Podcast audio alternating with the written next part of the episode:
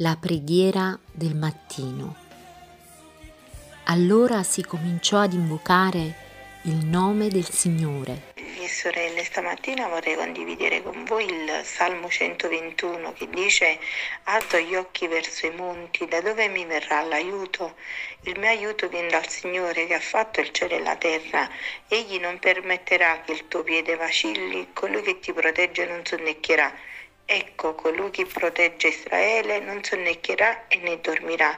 Il Signore è colui che ti protegge, il Signore è la tua ombra, egli sta alla tua destra. Di giorno il sole non ti colpirà né la luna di notte.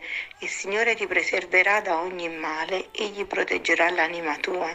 Il Signore ti proteggerà quando esci e quando entri, ora e sempre. Salmo possiamo vedere di quanto sia grande l'amore di Dio e di come sia perfetto l'amore di Dio nei nostri confronti. Proprio nel primo salmo, nel primo verso, il Signore ci dice: Alzo gli occhi verso i monti, da dove mi verrà l'aiuto.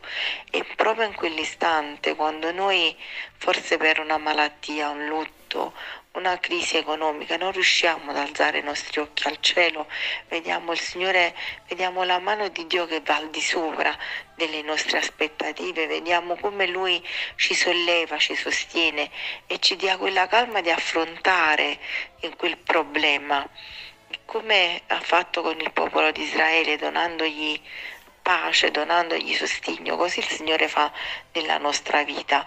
E proprio nel verso 7, quando dice egli ti preserva dal male, ed è vero, spesso ehm, affrontiamo delle difficoltà oppure dei problemi che forse non ce l'aspettiamo e chiediamo al nostro Signore perché è accaduto questo.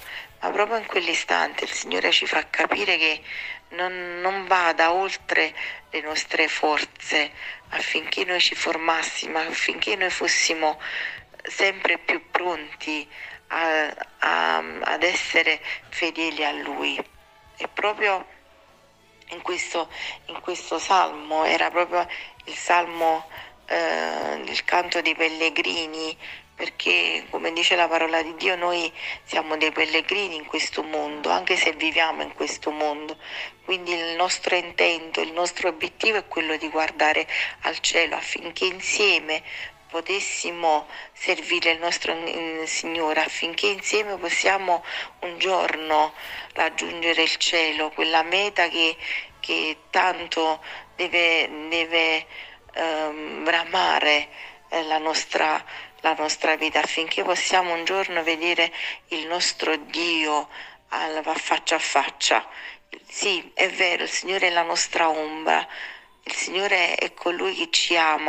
Il Signore ci protegge quando usciamo e quando entriamo. Il Signore conosce ogni movimento, ogni attimo della nostra vita e non c'è cosa più bella affidarsi a Dio e dare la nostra vita a Lui. Dio ci benedica. 所以。